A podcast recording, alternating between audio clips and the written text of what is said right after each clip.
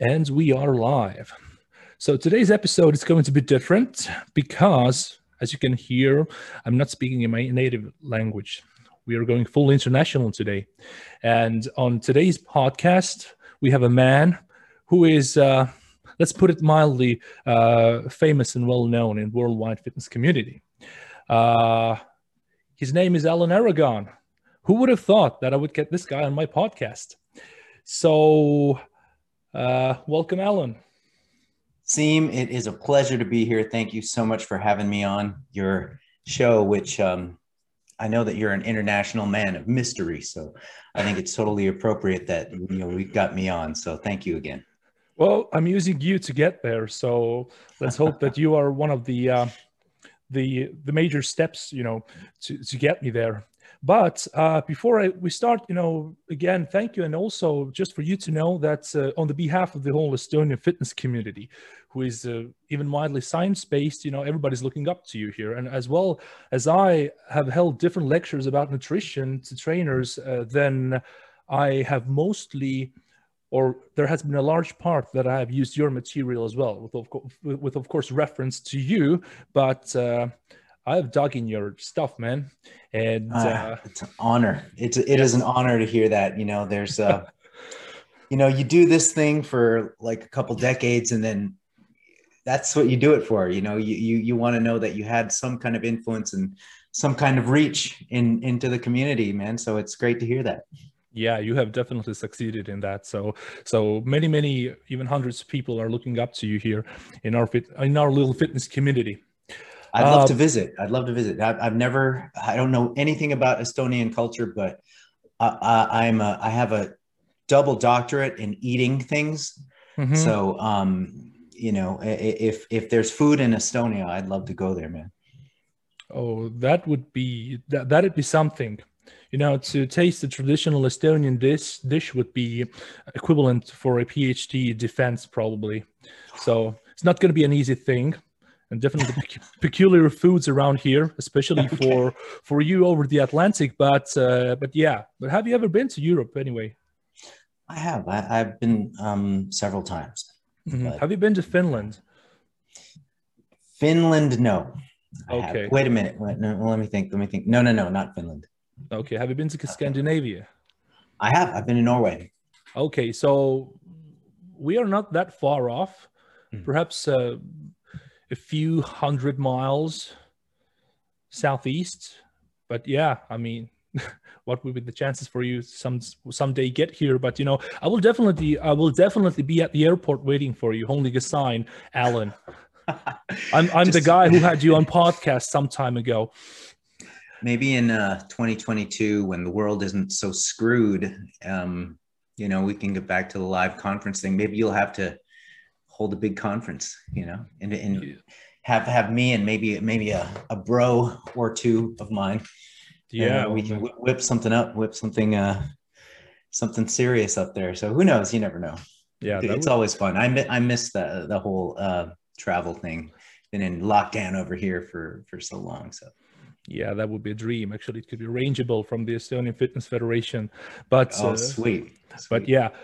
Uh, okay, but you know about we're going to discuss uh, food today, obviously, and uh, uh, the structure of this podcast. I was thinking, you know, we probably don't have enough time to delve deep into niche topics and really, you know, topics. Uh, for example, to go really deep into a specific topic. So therefore, I would just like to poke different topics. And perhaps one of the main uh, main goals of this uh, episode would be to be able to some myths as well that have uh, that have arisen uh, in recent years and even today.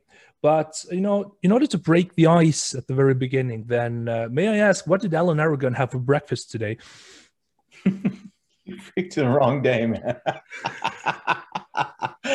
oh, bro. Okay, I'm I'm gonna be dead honest. I I uh, I just woke up.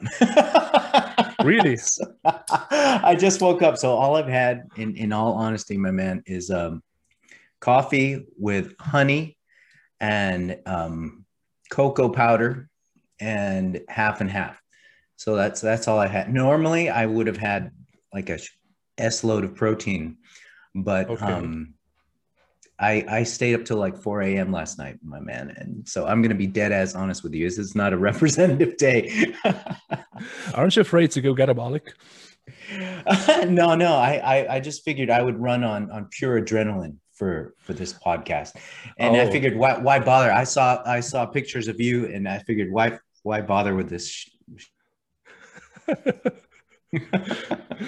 okay, okay. So Alan has had no protein this morning. So uh, oh, that's it. This career-ending podcast episode right here. Oh well. mhm. well, you had coffee. I I amped myself up. I had this special nootropic formula that has you know this long of a list of stuff inside it. So Mm. so I'm feeling good, man. And uh, if it's not working, then you know at least the placebo will do its own work. So Absolutely. I, so- I just have a minor amount of carbs and fat floating around and caffeine. So, so Yeah. I'll be okay. I'll, I'll be okay for this, for the length of this podcast. Yeah, And Then I'll the- start crashing. Yeah. you know the glycogen remands in your liver are probably you know the last reserves are kicking out. So I'm, I'm tapping them out, man. I hope you don't go hypo during this podcast. Me too. Yeah. Okay, but you know, before we go deeper into the actual nutrition, then you know, I think it would be only reasonable and honest to promote your book as well.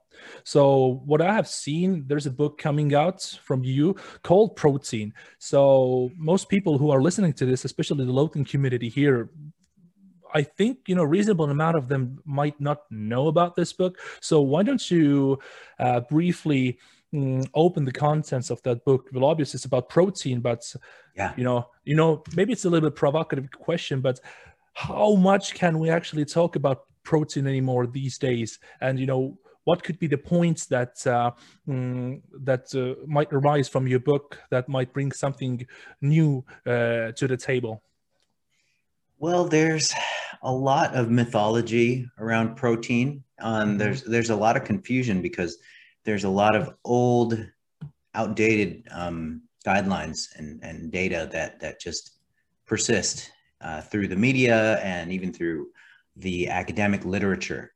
And so it, it is kind of a frustrating thing. And so that's why I wrote this book so I could cover um, all of the questions that I'm I'm personally interested in and these questions have been asked more frequently than you know most other questions. Protein is is a very hot topic in the fitness realm and and it always remains that way. And because everybody's i guess interested in protein everybody has some sort of opinion on it. And with everyone spouting off their opinions there's no shortage of uh, false information floating around. So yeah this book that i wrote uh, let's see I, I just popped open the, the file. I'm forgetting how many chapters it has.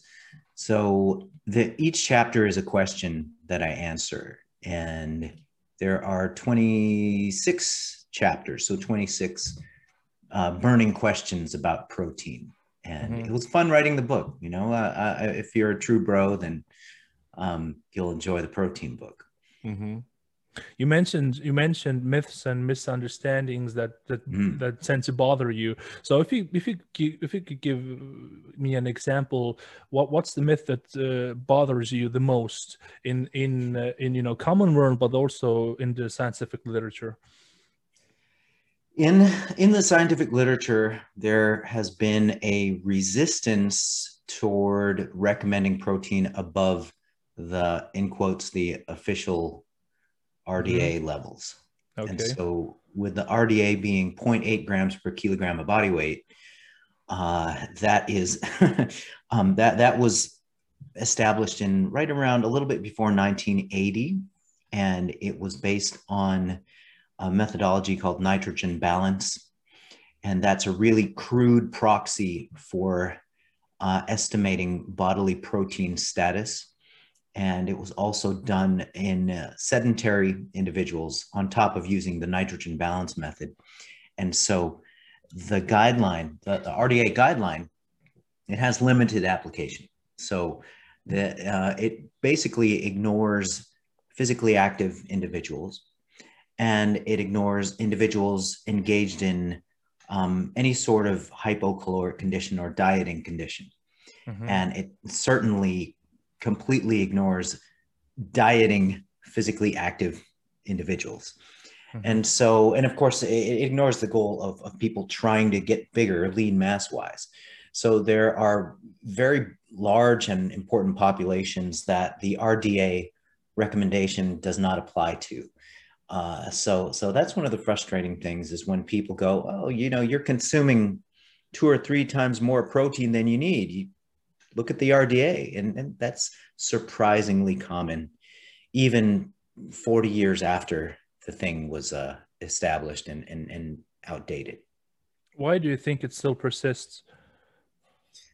Uh, there are certain factions of of uh, of folks who, for whom it's it's not terribly convenient to get a lot of protein, and so they'll latch on to the idea that oh, you don't need much protein. You know, all you need is a 56 grams a day as a as a man and a 40 something as a woman. Um, there are certain guilty populations like that. Uh, I don't want to uh, attack vegans right off the bat, but um, there there's uh, the plant-based um, factions within the plant-based community who really latch on the RDA because um, some of them may not want to supplement their diet with protein powder or do what it takes to get the higher protein plant foods in there. And um, there's there's a convenience factor there. There's some economic costs to um, optimizing protein levels as well. And so people can tend to be resistant towards it. And then there's just the nature of humans and, and their, their unwillingness to change. And the RDA has been just rammed down people's throats for so long that it's just hard to change. In fact, um, the Academy of, of uh, Nutrition and Dietetics, they, they took a solid 10 years to raise their upper end protein intake recommendation past 1.7 grams uh, per kilogram of body weight. So mm-hmm. a lot of my dietetics colleagues would, uh, you know, they're taught to follow the position stands and the position stand cuts off at 1.7. So when um, the recommendations to go a full 2.2 grams per kilo were being floated around, they're like, oh, what's going on here? Is passing 1.7. Oh crap, what's going on? And so there's different levels of, of resistance uh, to protein intake uh, increases in various mm-hmm. communities. And so I just wanted to present and discuss some of this research and, and some of the evidence showing that uh, we need to open our minds a little bit if we want to optimize things like body composition and dieting conditions and, and also uh, athletic performance. Mm-hmm. I mean, the, the, the notion of the protein requirement 0.8 uh, per kilogram. Uh, well, I, I think most people who follow the literature and are even even vaguely up to date with uh, with nutrition and training, they would agree that uh, uh, this number represents the lower end, the minimum that you need, you know, or like or, or the number that's uh, that is actually the, the the low point, the minimum. So but you know people tend to misinterpret this you know of how much you need not what, what not what is optimal. So mm-hmm. i you know, and you know it also should, should depend on the fact that you know as you said how active you are and if you want to optimize body composition. So we can we probably you can correct me but uh, the protein requirement uh, number is basically a spectrum. Could we say that? Yeah mm-hmm. yep. But what are your thoughts on the upper range? So basically, you said it's 1.8 grams, or sorry, 1.7 grams, and so there's like literature saying uh, 1.8. I have also discussed with my colleagues uh, who, of one of them actually is strongly. Uh, for the idea that uh, 1.8 grams is the upper limit and you know past that you actually don't need a single speck of protein anymore because it's basically useless or or or anything of a sort. So if you are going to come at this, you know, two grams per body weight uh, of kilogram or 2.2 or even past that, uh, what is your take on the high end of the protein uh, mm, distribution? Well, there's there was a time when we believed that 1.8 grams per kilogram could be the the in quotes the limit. Mm-hmm. But uh, there has been some newer research with um, some potentially more sensitive methodology, the uh, indicator amino acid oxidation method, for example, uh, looking at um, what happens uh, or, or what it takes to achieve balance of, of oxidation and incorporation into tissues and where is that break point?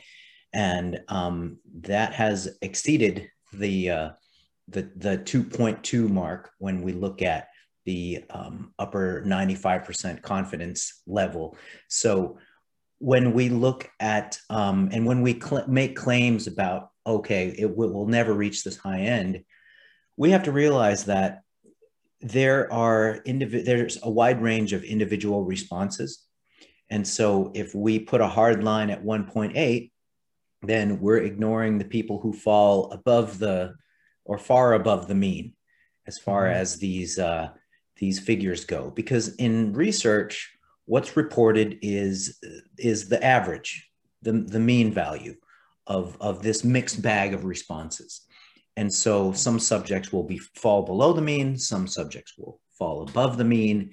And so um, if we just look at the mean as gospel, 1.8 as gospel, then you might have some superstars here, just, you know, a small handful kicking ass and optimizing at 2.2 grams per kilogram of body weight, but we tell them, no, no, you just can't. It's 1.8. I'm sorry.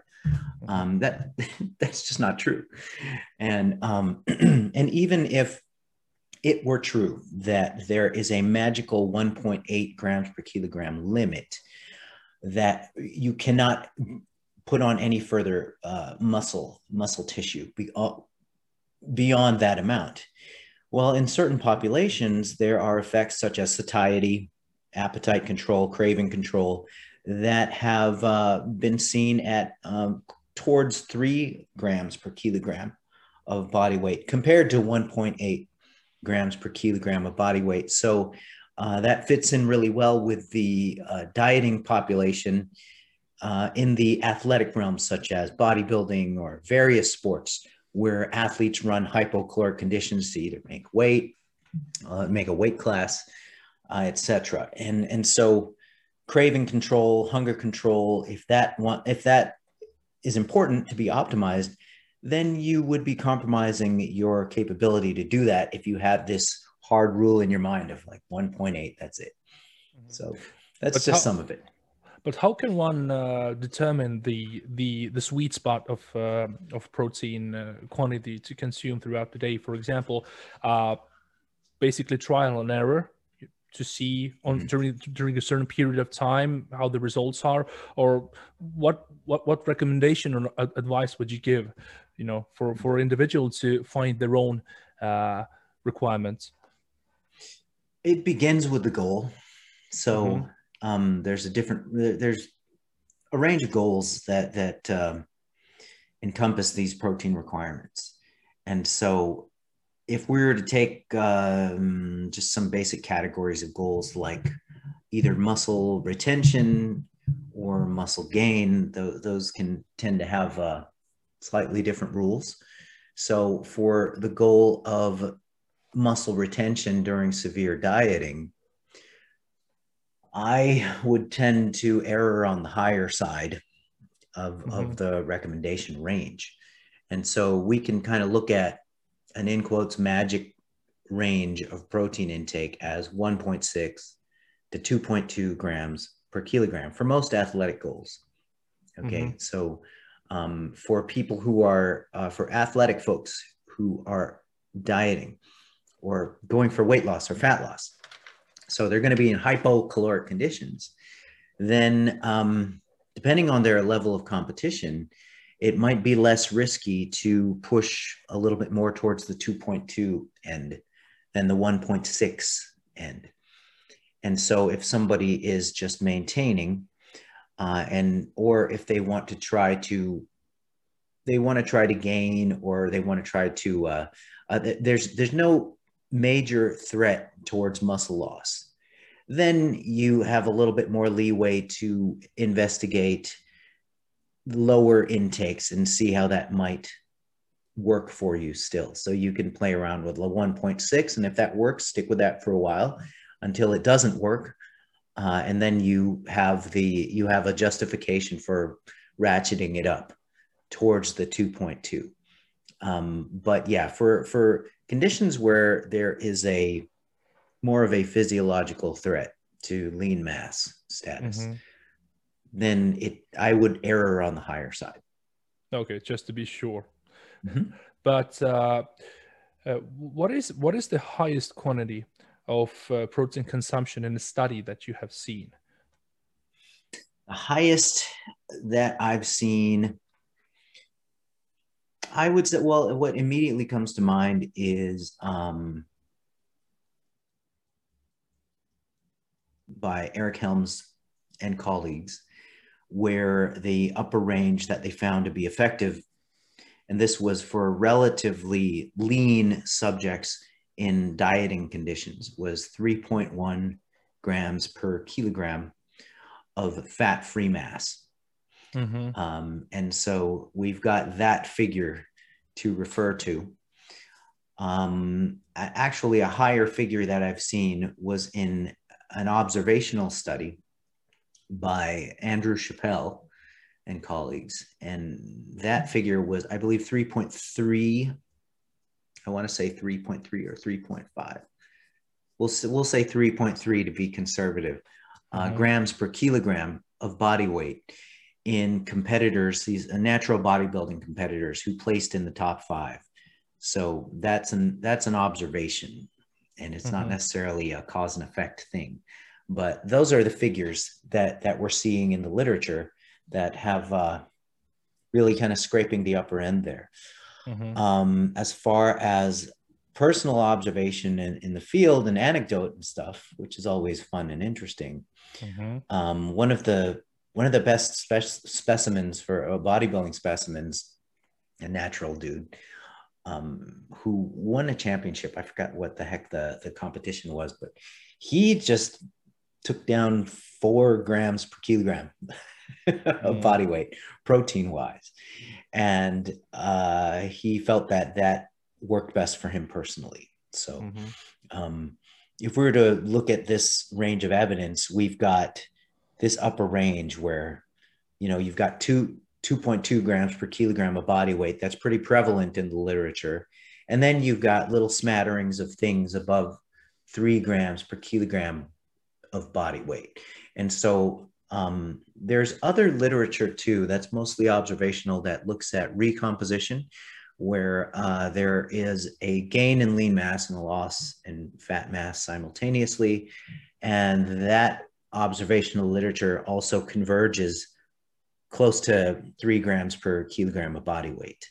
Mhm. So um, I, I personally think there's enough evidence to to say that we can't necessarily hang on to this 1.8 limit that has been uh, latched onto and, and I guess preached to some degree as, as the ultimate limit.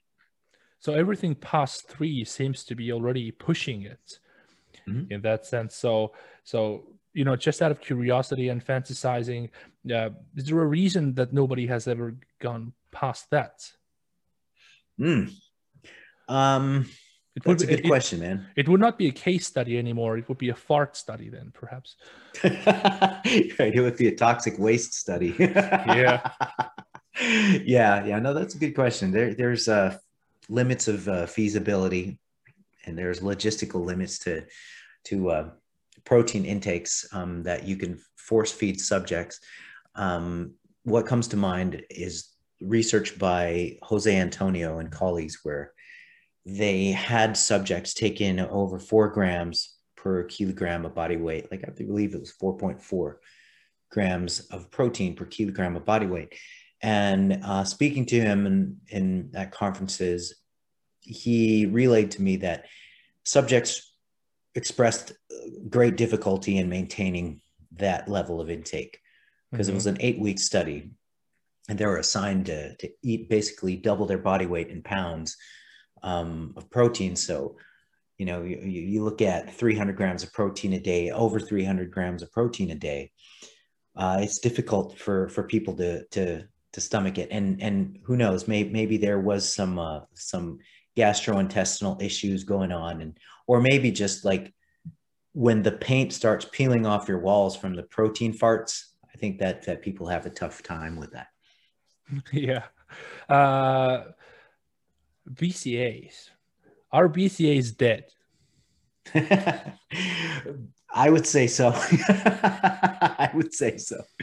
Okay. Uh, ever, ever since we put out that paper, uh, Daniel Plotkin, myself, and, and uh, St. Bradley, uh, we, we did a paper. This was headed by Daniel Plotkin and just reviewing the literature, branch chain amino acids or the addition of leucine to sufficient protein intakes. And when I say sufficient, it's typically 1.6 grams per kilogram of body weight. So when branch chain amino acids are supplemented on top of that, mm-hmm. they consistently have not shown any effectiveness for adding lean mass and or uh, strength to mm-hmm. subjects. So it's just a consistent observation of uh, a lack of effect. Mm-hmm. So I, I I think it's safe to say that you know save your money, just buy a steak. Mm-hmm. I mean, theoretically, they probably would work in isolation if somebody was to consume, you know, maybe 30 grams of BCAs. That might have some sort of an effect because it's still protein or the building blocks of protein at the end of the day. But uh, uh, when we talk about the uh, different sources of protein or the quality of the protein or the uh, the amino acid profile that make up the proteins. For example, mm, uh, vegans.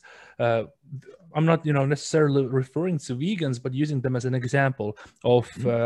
uh, uh, let's say, unorthodox uh, uh, sources of protein and the amino acid profile. So, for example, theoretically, if a vegan was to supplement uh, his or her diet with BCAs, would this have some sort of an impact or not? Um, it could have a slight benefit. It could have a slight benefit. Mm-hmm. Uh, but with vegans, we also have to remember that uh, it's not just the, the, the branch chain amino acids or, or leucine in particular that they fall short on. Mm-hmm. Um, they're falling short on things like uh, tryptophan, lysine, methionine, um, and and so, so all of the essential amino acids, basically. Yeah, yeah, so they're much they're much better off taking a, a full spectrum essential amino acid than just uh, the branch chain amino acids. Or yeah. so so basically, what they need is EAAs, and you know, BCAs. It turns out are not good enough even for a vegan. That's right. That's wow. right. And even some non-essential um, amino acids that they they're missing out on are some conditionally essential ones. They they're missing out on that too. True. But so um, so yeah, I I would definitely uh, if now here here's the the wrinkle in the whole conversation. There there's recent research showing that vegans consuming 1.6 grams per kilogram of body weight compared with omnivores consuming the same amount uh, gained the same amount of muscle and I believe strength as well uh, in a direct comparison of resistance trainees. So that's mm-hmm. some breaking research. So they didn't necessarily supplement their diet with uh, individual amino acids, whether it be branch chain amino acids or essential amino acids, but they did supplement their diet with protein powder, I believe, some plant-based um, protein powder. I think it was soy protein that they, soy boy protein that they relied on, hmm. and hmm. they did just as well as the the omnivores. Um, but with research like this, uh, when they call people trained subjects, they they label them trained if they've been training for a year, six months. You know. Okay. Um, so trained subjects in quotes is very different from athletic subjects or advanced or highly trained subjects. So you can mm-hmm. call somebody trained if they've been dicking around for six months. but so. basically, gram for gram, when vegans it is not justified for them to to have uh, a higher protein intake when compared to omnivores. Gram for gram, omnivores still have an advantage. Yes. They still have an advantage. Yes. And so that's why I, you know, this new study that showed that they are on a level playing field as long as you eat 1.6 grams uh, per kilogram of body weight. I would still keep my skepticism up for um, more specific, maybe bodybuilding or strength oriented goals and more advanced subjects because with with that scenario you may have to push limits a little bit more by either raising the total protein up or supplementing the diet and making it more optimal for those goals so um, i'm not sure if they they uh, tested out a, a, a, fair comparison that would represent more advanced subjects mm-hmm, mm-hmm. okay uh, so about protein now proteins in the box and BCAAs mm-hmm. are in the trash can now uh, time yes. to move on to carbs and fats. So, uh, uh, I, I think I read the, this from you, but uh, basically, what you would need is an optimum optimal quantity of protein throughout the day, and you have to make sure to hit the minimum uh, needs of fats. And the rest, basically, you can play around with uh, mm-hmm. uh, more to the carb side or to the fat side. So, is there any actual difference? For example, if to you know break this uh, into piece by piece really easy, we take two twins, and one of the twins opts more for the fat side to to fill out his calories, and the other twin goes for the for the carb side. Mm-hmm. So, would we see any actual difference as far as body composition and performance, or not? If we take mm. out the if if we take out the all the individual differences and so on. So to put it really simplistically. Yeah. Yeah. Mm. Okay. Of course, I'll find a way to complicate this answer, man. So get you know, yeah. don't you don't go, worry. You go for it, man. don't worry. um, if these twins are involved with performance, with athletic performance activities and athletic performance goals mm-hmm. that involve uh, high intensity work like um, high inten- higher higher intensity glycolytic type of work, whether it's um, sprinting type of work, whether it's mixed sports uh, type of work, then the twin consuming a greater proportion of carbohydrate will meet his goals more optimally. Um, now, there, there is a body of literature comparing ketogenic diets with non-keto with, with standard control diets, high carb, low fat on maximal strength. And surprisingly, there, there hasn't consistently been an advantage for maximal strength um, goals for, for the uh, control diet as the keto diet was able to keep up. Um, but I think that over time, for like a like a full year training cycle in advanced guys with a lot of volume going on, I think you you begin to see disadvantages with the keto diet compared to the higher carb controlled. So, um, and especially if if you're mixing the spectrum of, of strength and endurance type of activities, which are um, the case in a lot of mixed sports that have intervals of higher intensity, moderate intensity, and they're all mixed together. Team sports, for example. And uh, I think that the, the, if the twins are involved in that, then the, the lower carb ones are, or if one, one twin is going full keto, he's going to have a compromised work capacity. Mm-hmm. But more followers on Instagram. True, and and maybe and maybe more uh, revenues from from selling the exogenous ketones. Oh yeah, that thing. Uh, but you know, back to the carbs. back to the carbs. Uh, about carb timing. For example, how important of a role do, does carb timing play in that sense? For example, if you time your carbs around the workout, pre-workout, mm-hmm. post-workout, uh, versus, for example, if somebody is to consume majority of the carb, uh, uh, daily carbs, for example, pre-bed, would mm-hmm. Uh, would uh, suboptimal uh, carb consumption in some way compromise mm, body composition goals? I, for body composition, I would I, I, wouldn't necessarily say it would. Mm-hmm. Um, but the contingency there is if um, if most training bouts that approach or exceed 90 minutes of continuous work end up getting compromised if if they're um, if they if, if the availability of carbohydrate is not there. So Mm-hmm. even if you were to consume a big ass carb meal the night before, Mhm. um, and you were to train in, in the morning, if your training session starts crossing over, it starts approaching 90 minutes of continuous exhaustive work, and certainly starts reaching two hours, then um, your performance towards the uh, ending part of that bout could be compromised if you did not consume immediate pre or um, institute a during training carb protocol.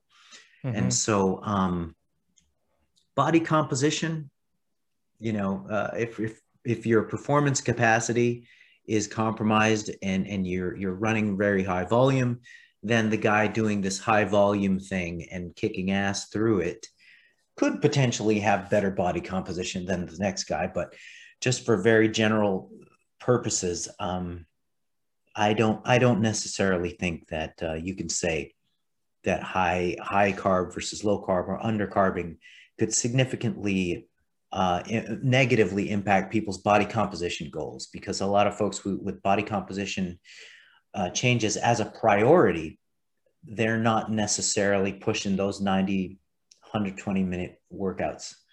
Mhm. So What about what about the type of carbs? So if we if we again use the pre-bed example, mm, uh, let's say for example, it doesn't matter. Let's say seventy five percent of your daily carbs you consume pre-bed, but the t- but the glycemic index differs. For example, somebody eats a big ass cake before bed.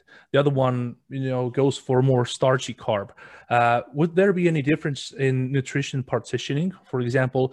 Uh, for example, the one who is consuming uh, mm, higher glycemic index carbs would store more fats, uh, or that is not the case. yeah, that that and that's an interesting question, and that has been looked at and that has been compared. Mhm. And um, to the the surprise of some, there is no difference. There is no difference because it's just a matter of the time course of um, appearance in the blood and and storage in, in glycogen and, and also uh, oxidation. It, it's just a different a different curve. You have high GI going like this, and you have low GI going like this Mhm. but the actual difference between the storage of glycogen and the oxidation of carbohydrate for whatever fueling purposes um, that's all the same so what what ends up happening is there's there's no difference between the high gi treatment and the low gi treatment when you look at storage in the adipose tissue Mhm. so um, they technically they'll they'll actually they'll store the same amount of, of glycogen. It Mhm. just takes a longer amount of time for the lower uh, GI treatment to to achieve that. Mhm. And so by the the end of the day, by 24 hours, it's all the same um, in Mhm. terms of uh, carbohydrate balance and uh, in terms of fat balance as well, as far as Mhm. storage and oxidation goes.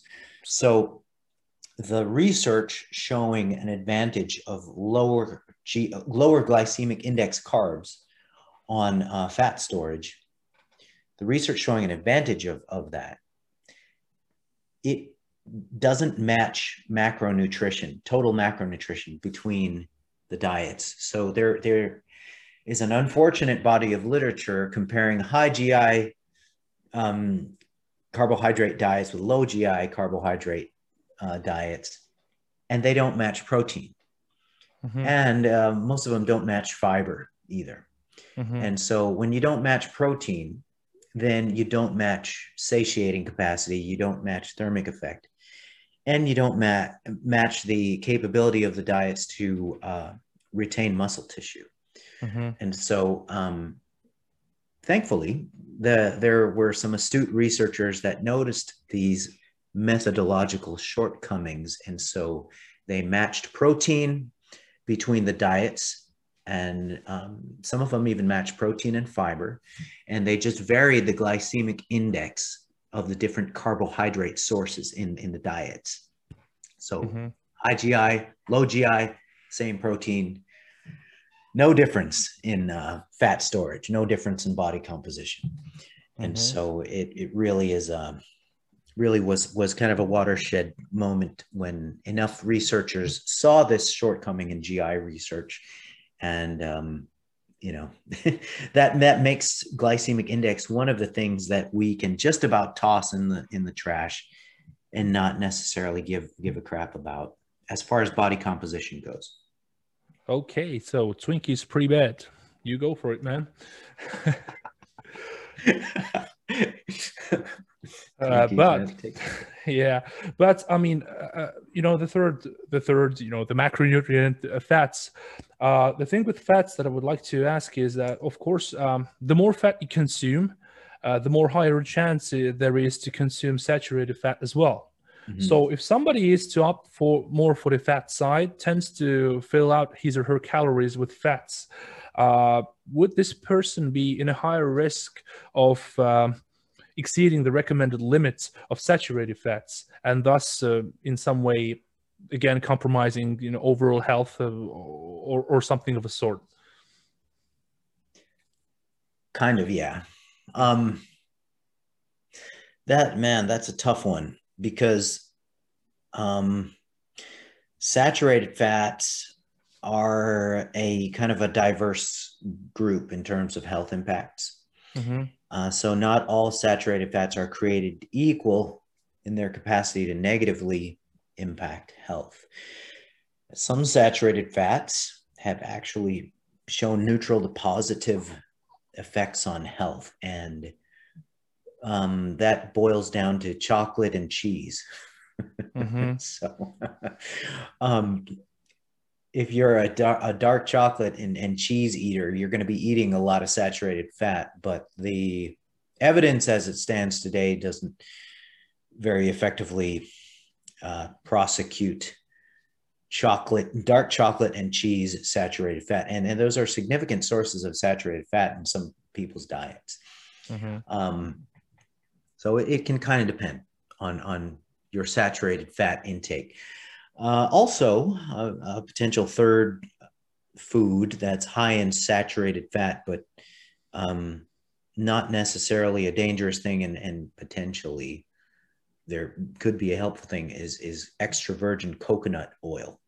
Mm-hmm. So coconut oil gets a lot of bashing from the American Heart Association, and it's gotten some bashing in, in their their their peer-reviewed journal um, circulation. But fact of the matter is, they're not discriminating between um, processed or refined coconut oil that's been um, hydrogenated in some cases versus the extra virgin coconut oil which is a bit more in its uh, native state and has shown in at least four out of five studies to keep LDL stable while raising HDL. Mm-hmm. So it can be argued that that is a biologically neutral effect and potentially beneficial if you like HDL. So the lipidologists now are really, especially the vegan ones, they're really mad at, any kind of lipid going up.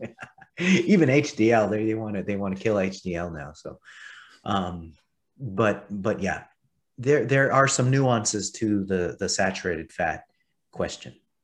Mm-hmm. Even when you use it to, to fry something, then then then basically it's no problem. It can withstand the high temperatures and not change its uh, chemical composition. So you're good to go with the co- extra virgin coconut oil. Sure, more more stable, so, so Mhm. more Taste- more more stable against oxidation and things that that the lipidologists are scared of. Well, it tastes good as well. Oh yeah, yeah, I'm I'm a fan of coconut oil. I want to put it on everything. Yeah, just don't mix it in the coffee, man. I've done it. Okay. I've done it. Don't tell anyone. I've, I've put it in my coffee for a while. I tried that. Uh, I, I got I got tired of it though. Oh, okay. yeah.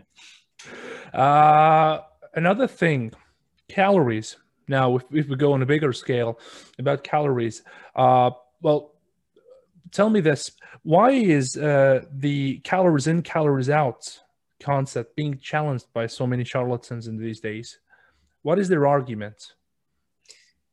Well, the people who tend to dismiss the energy balance model, they have uh, an emotional attachment to insulin and, mm-hmm. and the hypotheses put forth by highly imaginative individuals. And I don't really know the, the root of why um, people get emotionally attached to such an oversimplistic and, and poorly supported hypothesis, but um, they just do. you know, people like uh, Gary Taubes has, has, has built a, a writing career around insulin being the bad guy, and carbohydrates being the bad guy, and then other people um, follow suit. Yeah, Gary, Gary Taubes is a he was a real influencer. he influenced people like uh, Jason Fung and, and and David Ludwig and and folks in the you know the clinical and the academic area. He, Taubes actually influenced them. So um, that's that's really uh, remarkable, given that the evidence so the, the evidence doesn't support the, these ideas. But hey, you know you got so, influence, I, I, guess you get some kind of credit. So it is actually possible to inf- infiltrate uh, into a scientific community, community and taint it from inside. Absolutely, and you don't even have to be a scientist for crying out loud to do this. You know, you just have to have the charm of, of Gary. That's wow. it. That's all you need. Wow. Be a good okay. writer. Mm, okay. Uh, you know this goes along well along with calories or, or how we tend to fill our calories or what foods we tend to choose. Now the observation that i have made uh, in recent years whenever you know if it fits your macros came to the scene uh, then what i noticed and many people actually were confused of the if it fits your macros concept is that uh, people who followed if it if it fits your macros idea what they did at least in my eyes is whenever they had a treat or they were using, you know, let's put it blatantly, uh, junk food. They mm-hmm. always made a picture about this uh, junk foods or an Instagram story and so on, and you know, told, "Yeah, it fits, it fits my macros. At least my calories are, you know, counted. I'm all good." But what I felt is like uh, the people who weren't on the IIFYM train, uh, they had the misunderstanding that you know basically you can eat everything as, as long as you fill out your calories which is actually not the case is it? For example if you only tend to fill out your calories with uh, i don't know mcdonald's or five chocolate bars a day it's definitely not optimal. So i think uh, what happened with with uh, fym is that uh, people did not represent or reflect the actual picture of their everyday nutrition but only put forth you know treats and, and cheaty foods uh, to show that you know they are flexible. But in a sense, I think could it be the case that they they sort of uh, didn't did not mention that you know most of the time you still have to you know whether it's like eat clean or eat satiating foods uh, with uh, low energy dens- density. What is your take yeah. on that? Yeah, that that uh, the IIFYM thing got was an oversimplification. Mm-hmm. Um, a lot of people don't know that it originated as a as a as a joke on the bodybuilding.com forums. you know, they they uh, they think it's a uh, it's an actual diet that that um, you're supposed to be proud of fulfilling your protein, carbs, and fats with pop tarts and and and whey and and who knows butter, fish oil. Mm-hmm. I don't know fish oil capsules. so um, yeah, it, it, was an interesting story with that whole IIFYM thing. But if you take it to its extremes and just fulfill all your carbs with refined junk, and let's just you know look at look at that aspect of it, then in the long term there's an opportunity cost. So you could have fulfilled your carb allotment with food choices that are known to prevent chronic disease, um, chronic diseases. And you can also um, compromise the diet's ability to satiate you or control appetite. And so this can sabotage dieting efforts if somebody thinks that their, uh, let's say, 200 grams of carbs allotment in the day can be fulfilled with just syrup or Jolly Ranchers, you know, Mm-hmm. Sour Patch Kids. And so uh, some people do have done it and they've done it successfully, and that's great.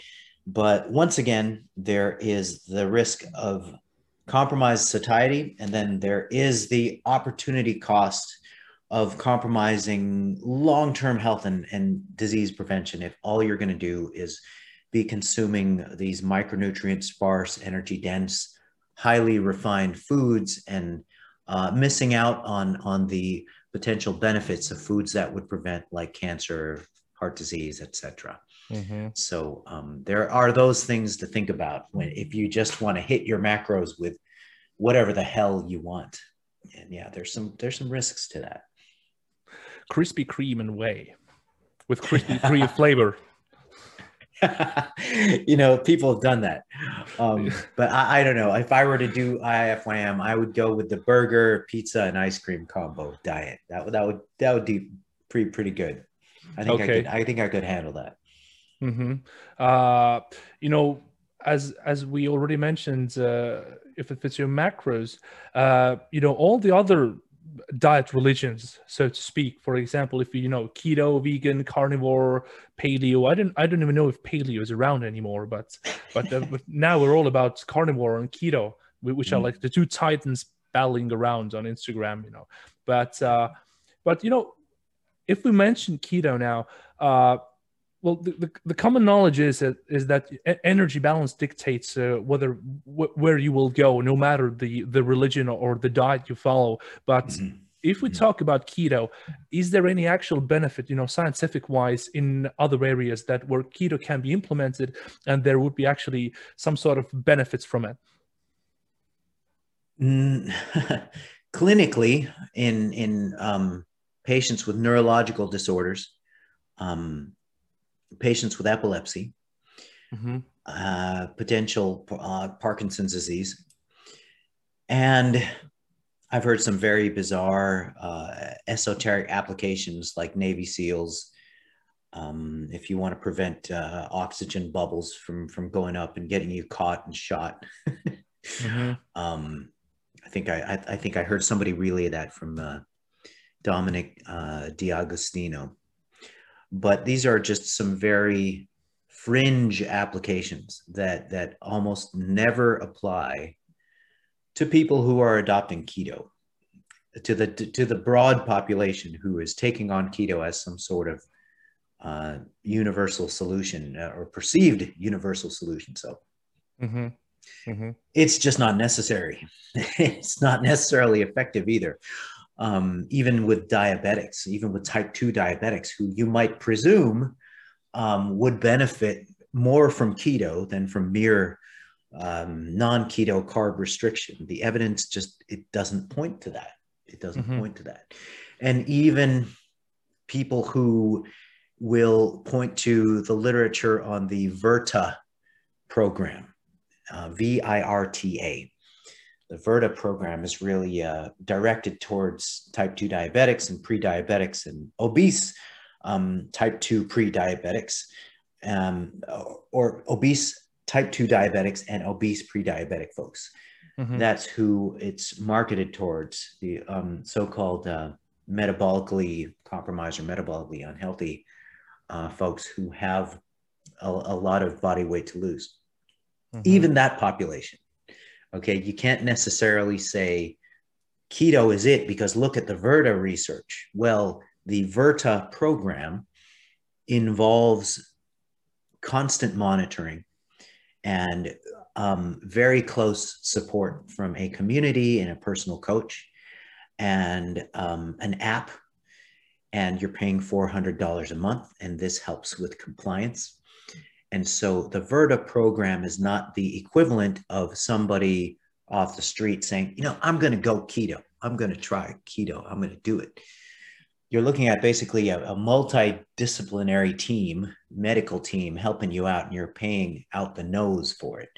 So whenever you do that, of course, that's going to increase your chances of the program working. Mm-hmm. But um, when pe- when people in the wild try keto on their own, what happens in consistently in the literature is by the 12 month mark, they consume about two to three times more carbohydrate at the 12 month mark compared to their initial assignment. So if you have an initial assignment of a max of 50 grams of carbohydrate a day in the ketogenic group, at the 12 month mark, very reliably in the literature, you'll see 130, 150 grams consumed mm-hmm. um, in the keto group because they just start regressing towards the mean. And it's, uh, it's not sustainable for the majority of the general audience. Sure, there's a very loud vocal minority who goes on Twitter and says, I've been keto for the last 50 million years. What are you talking about? It's doable for me. Okay, cool. Doable for you. Congratulations. You are not the general public. You're not the face of the majority. Mm-hmm. You're in the squeaky minority, my friend, and congratulations. So that's, yeah, but- that's the story with keto. So it doesn't seem to be justified when a type 2 diabetic is uh, being prescribed uh, uh, keto. But uh, is there a difference between like uh, somebody is being prescribed keto or or a low carb diet? And could there be this uh, satiation comp- component there to it as well? So basically, if you only eat meat and veggies, then you might stay satiated for a long time. And you, if you really are more to the big bone side, then it might might help you out in some case. So basically, if is this thing still justified for for diabetics? The there there's a couple of good um, systematic reviews and meta analyses that converge upon a limit of 130 grams of carbs a day being most effective for the diabetic population. Mm-hmm. And there is uh, some elegant research done showing that right around 100 grams, 90 grams to 100 is kind of a sweet spot that works really well for this population. But once again, this is double the amount of carbs that would constitute true keto. Mm-hmm. So there is actually, yes, uh, um, some pretty strong evidence for low carb or carb restriction to a degree for this population. And it kind of cuts off at about 130 grams of mm-hmm. carbs a day. Okay. Yeah. But so, uh, so that's a good thing you mentioned that because I don't think I would have. I would have just had people like thinking they can go eat 500 grams of carbs a day if they're diabetic and be fine. So. Uh, okay. Uh, you know, two other big dudes in the game vegans and carnivores. Uh, mm. We already mentioned vegans a bit, but you can use mm. vegans also as, as a comparison when you give your take on carnivore. Uh, what what's up with carnivores? Do you do, do you like condone this type of uh, mm, behavioral or movements? And also, I mean, a big proponent for I, I don't, I'm not really sure if he's a proponent, but you know, I mean, Jordan Peterson with his mineral water, steak, and uh, and salt diet, uh, he really seems to um, believe in this thing, and you know, say that you know it helped to cure his autoimmune diseases and so on. So, if you were to give a uh, your take on on carnivore diet, so uh, um, when I think you know low fiber, high saturated fats, that might be the, the most optimal thing for you. But uh, even though, uh, would there be any actual benefits to carnivore diet? I would say, well, first of all, I don't know if you see what's going on with my shirt here, but oh, you know, we got a, we have, we, uh, I'm, I'm a promoting the carnivore diet just by what I'm wearing, you know, so, you know, I, am going to be doing a project with Shawn Baker and uh, that Saladino bro. I'm forgetting his first name. What's his first name? Paul. Paul. Paul Saladino. His his last name is highly memorable because it has the word salad in it, and the guy probably hasn't had salad in 12 years. It's like it's, it's like I, I think it's uh, in Mexican uh, for for salad. You know, salad Saladino. I'm a bad person, I know. that was amazing. um, so yeah, uh, on a serious note, um, the carnivore diet, my general opinion of the carnivore diet is that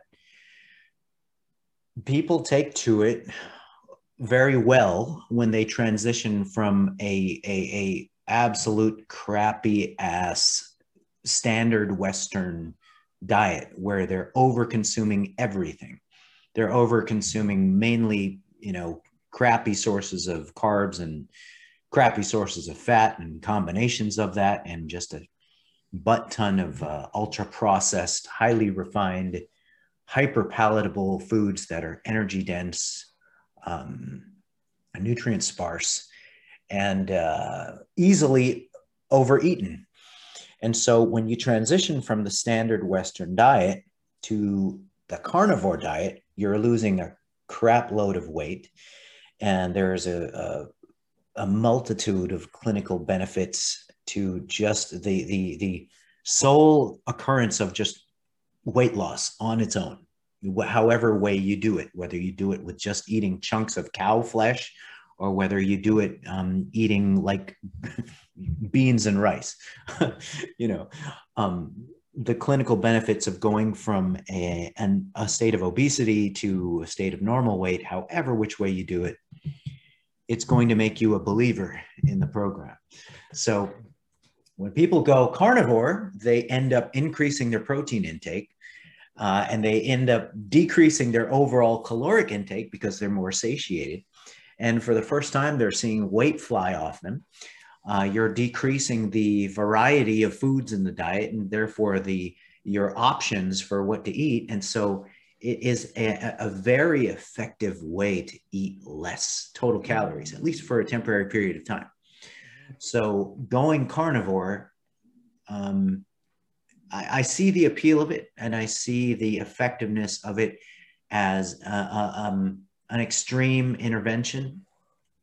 Um, I, I, I do just looking at the diet paradigms that have been pushed in the mainstream public health literature and seeing the utter failure of, of them because the, the general audience doesn't know what to do with the pyramid.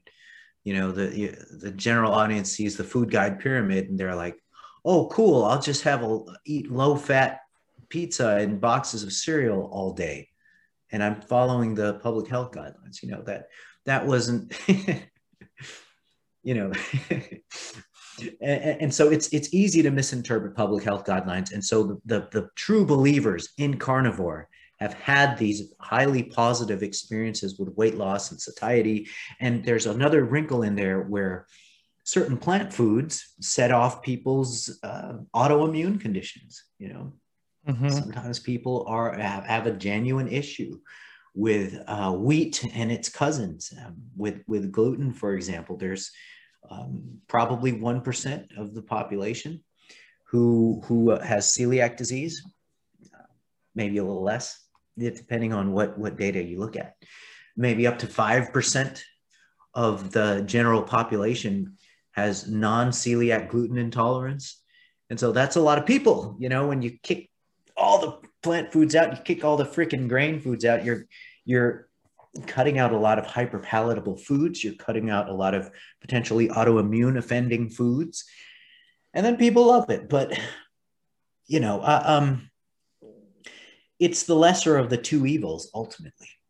Carnivore okay. is the lesser of the evils if it, if it's for a temporary period and also, I'm seeing a lot of people observationally incurring um, scurvy from from going carnivore with with no dietary sources of, of vitamin C. Mm-hmm. And and of course, you have the utterly crazy carnivore folks who say, "Oh, I'll just eat raw liver." get my vitamin C from there. So don't you worry. I don't have to eat no damn oranges and whatnot. I'll just eat raw liver. like, okay, all right, good luck with that, buddy. You know, better you than me. I'll have my, uh, you know, I'll have my steak and I'll have my veggies, you know, uh, and my fruits. But some people are truly out of their minds and and they're they're okay with that sort of thing. But it, I, I will give the carnivore diet uh, this benefit. It, it's a good basis for an elimination diet to investigate systematically what plant foods might be offensive to your physiological response. So if if you have some sort of food that you feel is triggering some sort of autoimmune response or some sort of gastrointestinal responses that are unfavorable or adverse, then just use that meat basis and eliminate those foods and then reintroduce the plant foods systematically for um, measured time periods and take note of which foods might be causing you the symptoms and then remove them from the diet and see if that alleviates the symptoms. And then you can systematically find out what plant foods might be messing with you. And so as a basis for a, an elimination and reintroduction diet I see the utility of the carnivore diet. What I don't see the utility of is thinking that you're optimizing your long term health by just eating ribeye. So yeah, so basically, you would not encourage uh, anybody to just just you know for fun, for shits and giggles to go to go on carnivore, and uh, it's not the best way to optimize, basically. Yeah. Long term health, no. No, okay. you, you you have mountains of evidence that you have to just shut your eyes to if you want to do that. Mm-hmm. So yeah. I wonder. I mean, you know, a lot of people who are into nutrition. You know, have you ever had this uh, this occasion when when you have seen or observed or a vegan has told you that you know you know to hell with this veganism i'm, I'm going to go full dark side and start carnivore it's true. It's true that a lot of carnivores are ex vegans. Wow. it's because the people who gravitate towards the carnivore diet gravitate to extremes. They they just are that type, and I think that um, maybe Jordan Peterson would be able to explain to me the psychology of that. um, so uh, yeah, no, I, I, uh, I do. I'm a fan of Jordan Peterson, by the way. I mean, yeah, I mean, he, I mean, he would probably, I think there's like what he says, like a dominance hierarchy of uh, different, uh, different, different nutritional aspects, you know, and you know, you have to be at the top of the dominance hierarchy and uh, make sure the lobsters are present and so on. Lobsters yep. are carnivore. Lobster, lobsters still, back. lobsters still are carnivore, I think. So, so he'd be good. Yeah. Yes. Yes. Okay. Okay, but uh, uh, we are reaching the the time limit here soon enough uh, as well. So, uh, you know, I think I would actually pose you the last question or like the point to, to touch on is uh, the overweight epidemic. Well, yeah. in the United States, but also worldwide. So, so Europe as well where I'm residing, uh, I mean the uh, the obesity epidemic it's uh, it's starting to show its uh, show its face as well. So mm. uh, if you tackle the subject a bit in that sense, uh, what do you think? What drives this? Is it poor discipline? Is it some sort of uh, reward mechanisms that people want to experience, as far, uh, perhaps like dopamine wise and so on, mm. like super satiating and tasty foods? And what should we do about it? In that sense, I've always uh, liked to think, I, I, I, have formulated this idea, and I really like to think that way that uh, nobody should experience hunger. However, we do have to fight our cravings. What's your comment on that? It's such a complex problem. It really, really is. There's so many facets to what's fueling the uh, obesity pandemic, basically. Uh, thankfully, obesity rates have seemed to plateaued over the last decade. So maybe we're at our high of how bad it's going to get. That's in the United States. In the U.S., okay. yes, yes. I'm not sure what what the situation is um, where you're at. I, I think we're on a rise. You're still I think we're on a rise, rise because uh, mm. we have a different background and uh, mm. and all of that. So I think uh, we have just uh, exited the phase of discovering burgers and fast food. Actually, yeah. you know, I mean, a few years ago, the first KFC opened up here. So, oh, so you guys just you guys are just got on the KFC train. Yeah, huh? yeah, just, yeah. Just so we're, oh we're, man, we're gonna get the hammer soon enough. So, so wish me luck, man. Oh boy, I haven't had that in many years. Yeah, I kind of miss it. um, you know, it, it, the the main facets I see that are fueling the obesity epidemic are the okay it's misinformation the spread of misinformation um, by by quacks with large platforms. Um, just like for example um, people who claim that it's not about calories it's about hormones. You know mm-hmm. that that that's utterly false. And and it's false in in many in subtle and important ways.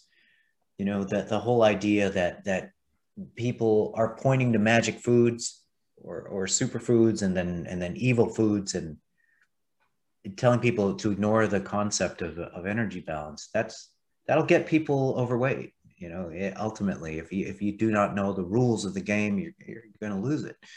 And so energy balance is is the foundation and hormones are what influence how you behave which affects energy balance. So um, and, and it's tough for people to, to understand that when you have best-selling diet books written by folks with not a clue.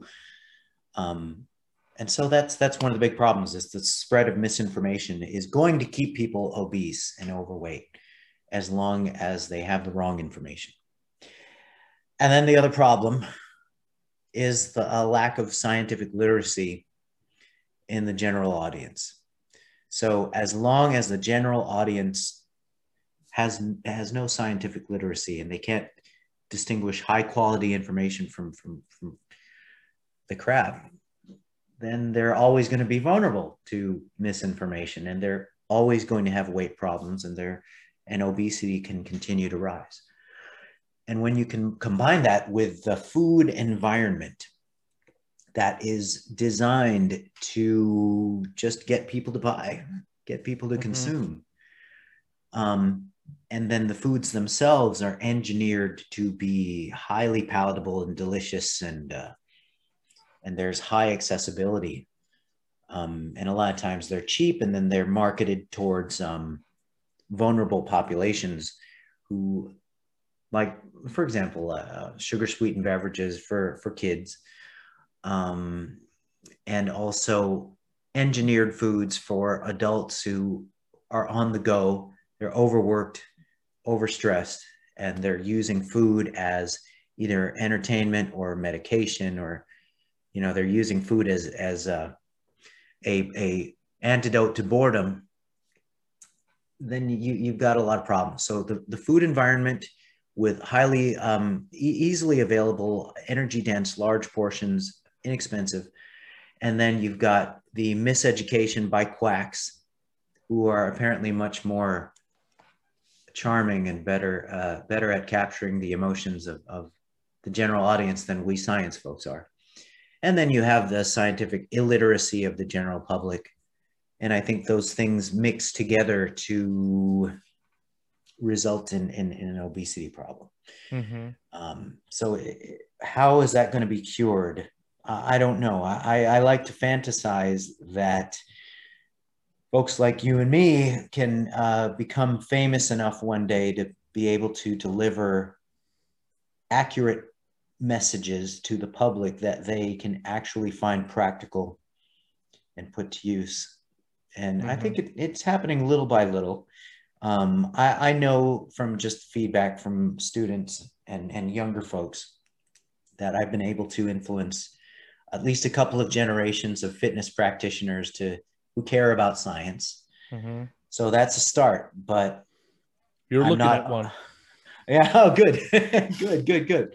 And so maybe one day you'll have a platform of a million folks that you'll be able to, um, you know, uh, sp- spread the gospel, so to speak.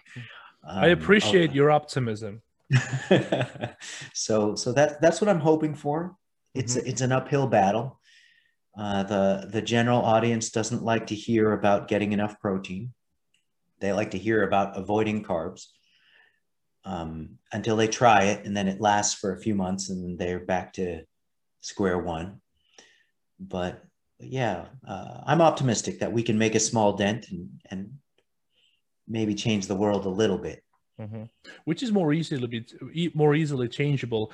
Is it the environment, the food environment that surrounds us, or the actual awareness and the ability to implement discipline into people? I would like to think that education would be the easier thing to do because the food environment um, for example, they are uh, speaking about implementing sugar tax here or. Having regulations that force the, the manufacturers and the producers of food to reduce the, uh, uh, the quantity of sugar in, in the products. So mm-hmm. I think that that legislation and policy change is a little bit harder battle, mm-hmm. a little bit tougher battle than than uh, changes in in the messages, the public health and uh, messages, and the education that we give out as practitioners and as um, in quotes influencers. Mm-hmm. You know, I, I, just want to round up uh, all the the science folks with relatively large audiences and and say, hey, how can we just um, carpet bomb Instagram, Facebook, and uh, and Twitter with with uh, science based information and, and make it make it appealing for the general audience. you, have done um, a uh, you have done a great job with that. Your infographics and memes that you produce are really cool. I still remember the uh, what was like the protein matrix or or or something like that where where you put the you, when where you put Neo on on, on the infographic. So yes, I remember yeah, that. Yes, they're they're informative and funny. But yeah, I do think that if uh, we are able to raise awareness among people, so that people would do different choices when they're at the grocery store, then uh, they are the ones actually who dictate the market as well. Because even mm-hmm. today, you can see much more protein-filled products for example, you know, we have protein milk, protein ice cream, and so on. It's it's a different thing already. You know, you know, it used to be fat uh, used to be the demon, then it's sugar. Now protein is being praised. Now we have entered the the, the protein phase, where everything's about yeah. protein. Yes, so, yes. So, so so little changes have happened. Yeah. Um. The the the career path of personal training um the, the certification bodies are at least referencing or, and relaying the work of uh, myself and, and my research colleagues. Mm-hmm. Um, and uh, it, it, that's where it begins, and that that's where it can spread. And so hopefully there'll there'll be more butterfly effects like that with practitioners to their clients, to their social media audiences, and um, I think that we have made a little bit of progress in the last decade or so to mm-hmm. combat misinformation. So, well, yeah. Well, you can sleep in peace knowing that that in my country here, the official hmm, what's that? Uh, the official certification for fitness trainers in the Olympic Committee or in our National Olympic Committee, the nutrition part is has been inspired by Alan Aragon. So, so we are using your information, man, to to educate the uh, upcoming trainers here on a national level with the national certification. So, you have reached here, man. You have made some impact. So, oh my goodness. Yeah. I'm gonna play that back and listen to it like 50 times. oh, well, I mean, I'm glad. Well, however, um, it's time to wrap it up, probably. So, just to sum it up, uh, you you sensed, pardon me, you sensed that I was uh, missing the anabolic window, right? Yeah. What is that? BCAAs. This is like leucine sprinkled water right here. Oh, so you're you're you're traveling into the realm of homeopathy already because if it's only sprinkles there of leucine. Oh, you know it, man. it's just serial dilutions until you just have just the essence of, of leucine mm. in here. Placebo-induced protein synthesis. the best kind. yeah. Okay man. Uh thank you so much for this opportunity to to hear you out to learn from you. Uh, i think the listeners will also appreciate the the the fact that you were on this uh, podcast. And uh and yeah i mean can't thank you enough man. We'll be following you and looking what you're doing and trying to trying to absorb that some of that knowledge from. Uh, I really appreciate the opportunity to be on. Thank you, Siim's audience, all of you out there. Yeah. And yeah, yeah, it's been really fun, really great. Always great um, getting questions from a true bro. Oh. And and yeah, I'll, I'll be happy to get this out there when it's ready to fire off. So so Okay, yeah, wh- thank you once again, Siim. When I push the end button, I'm gonna cry now. So I'm really trying to hold back my tears of joy. at.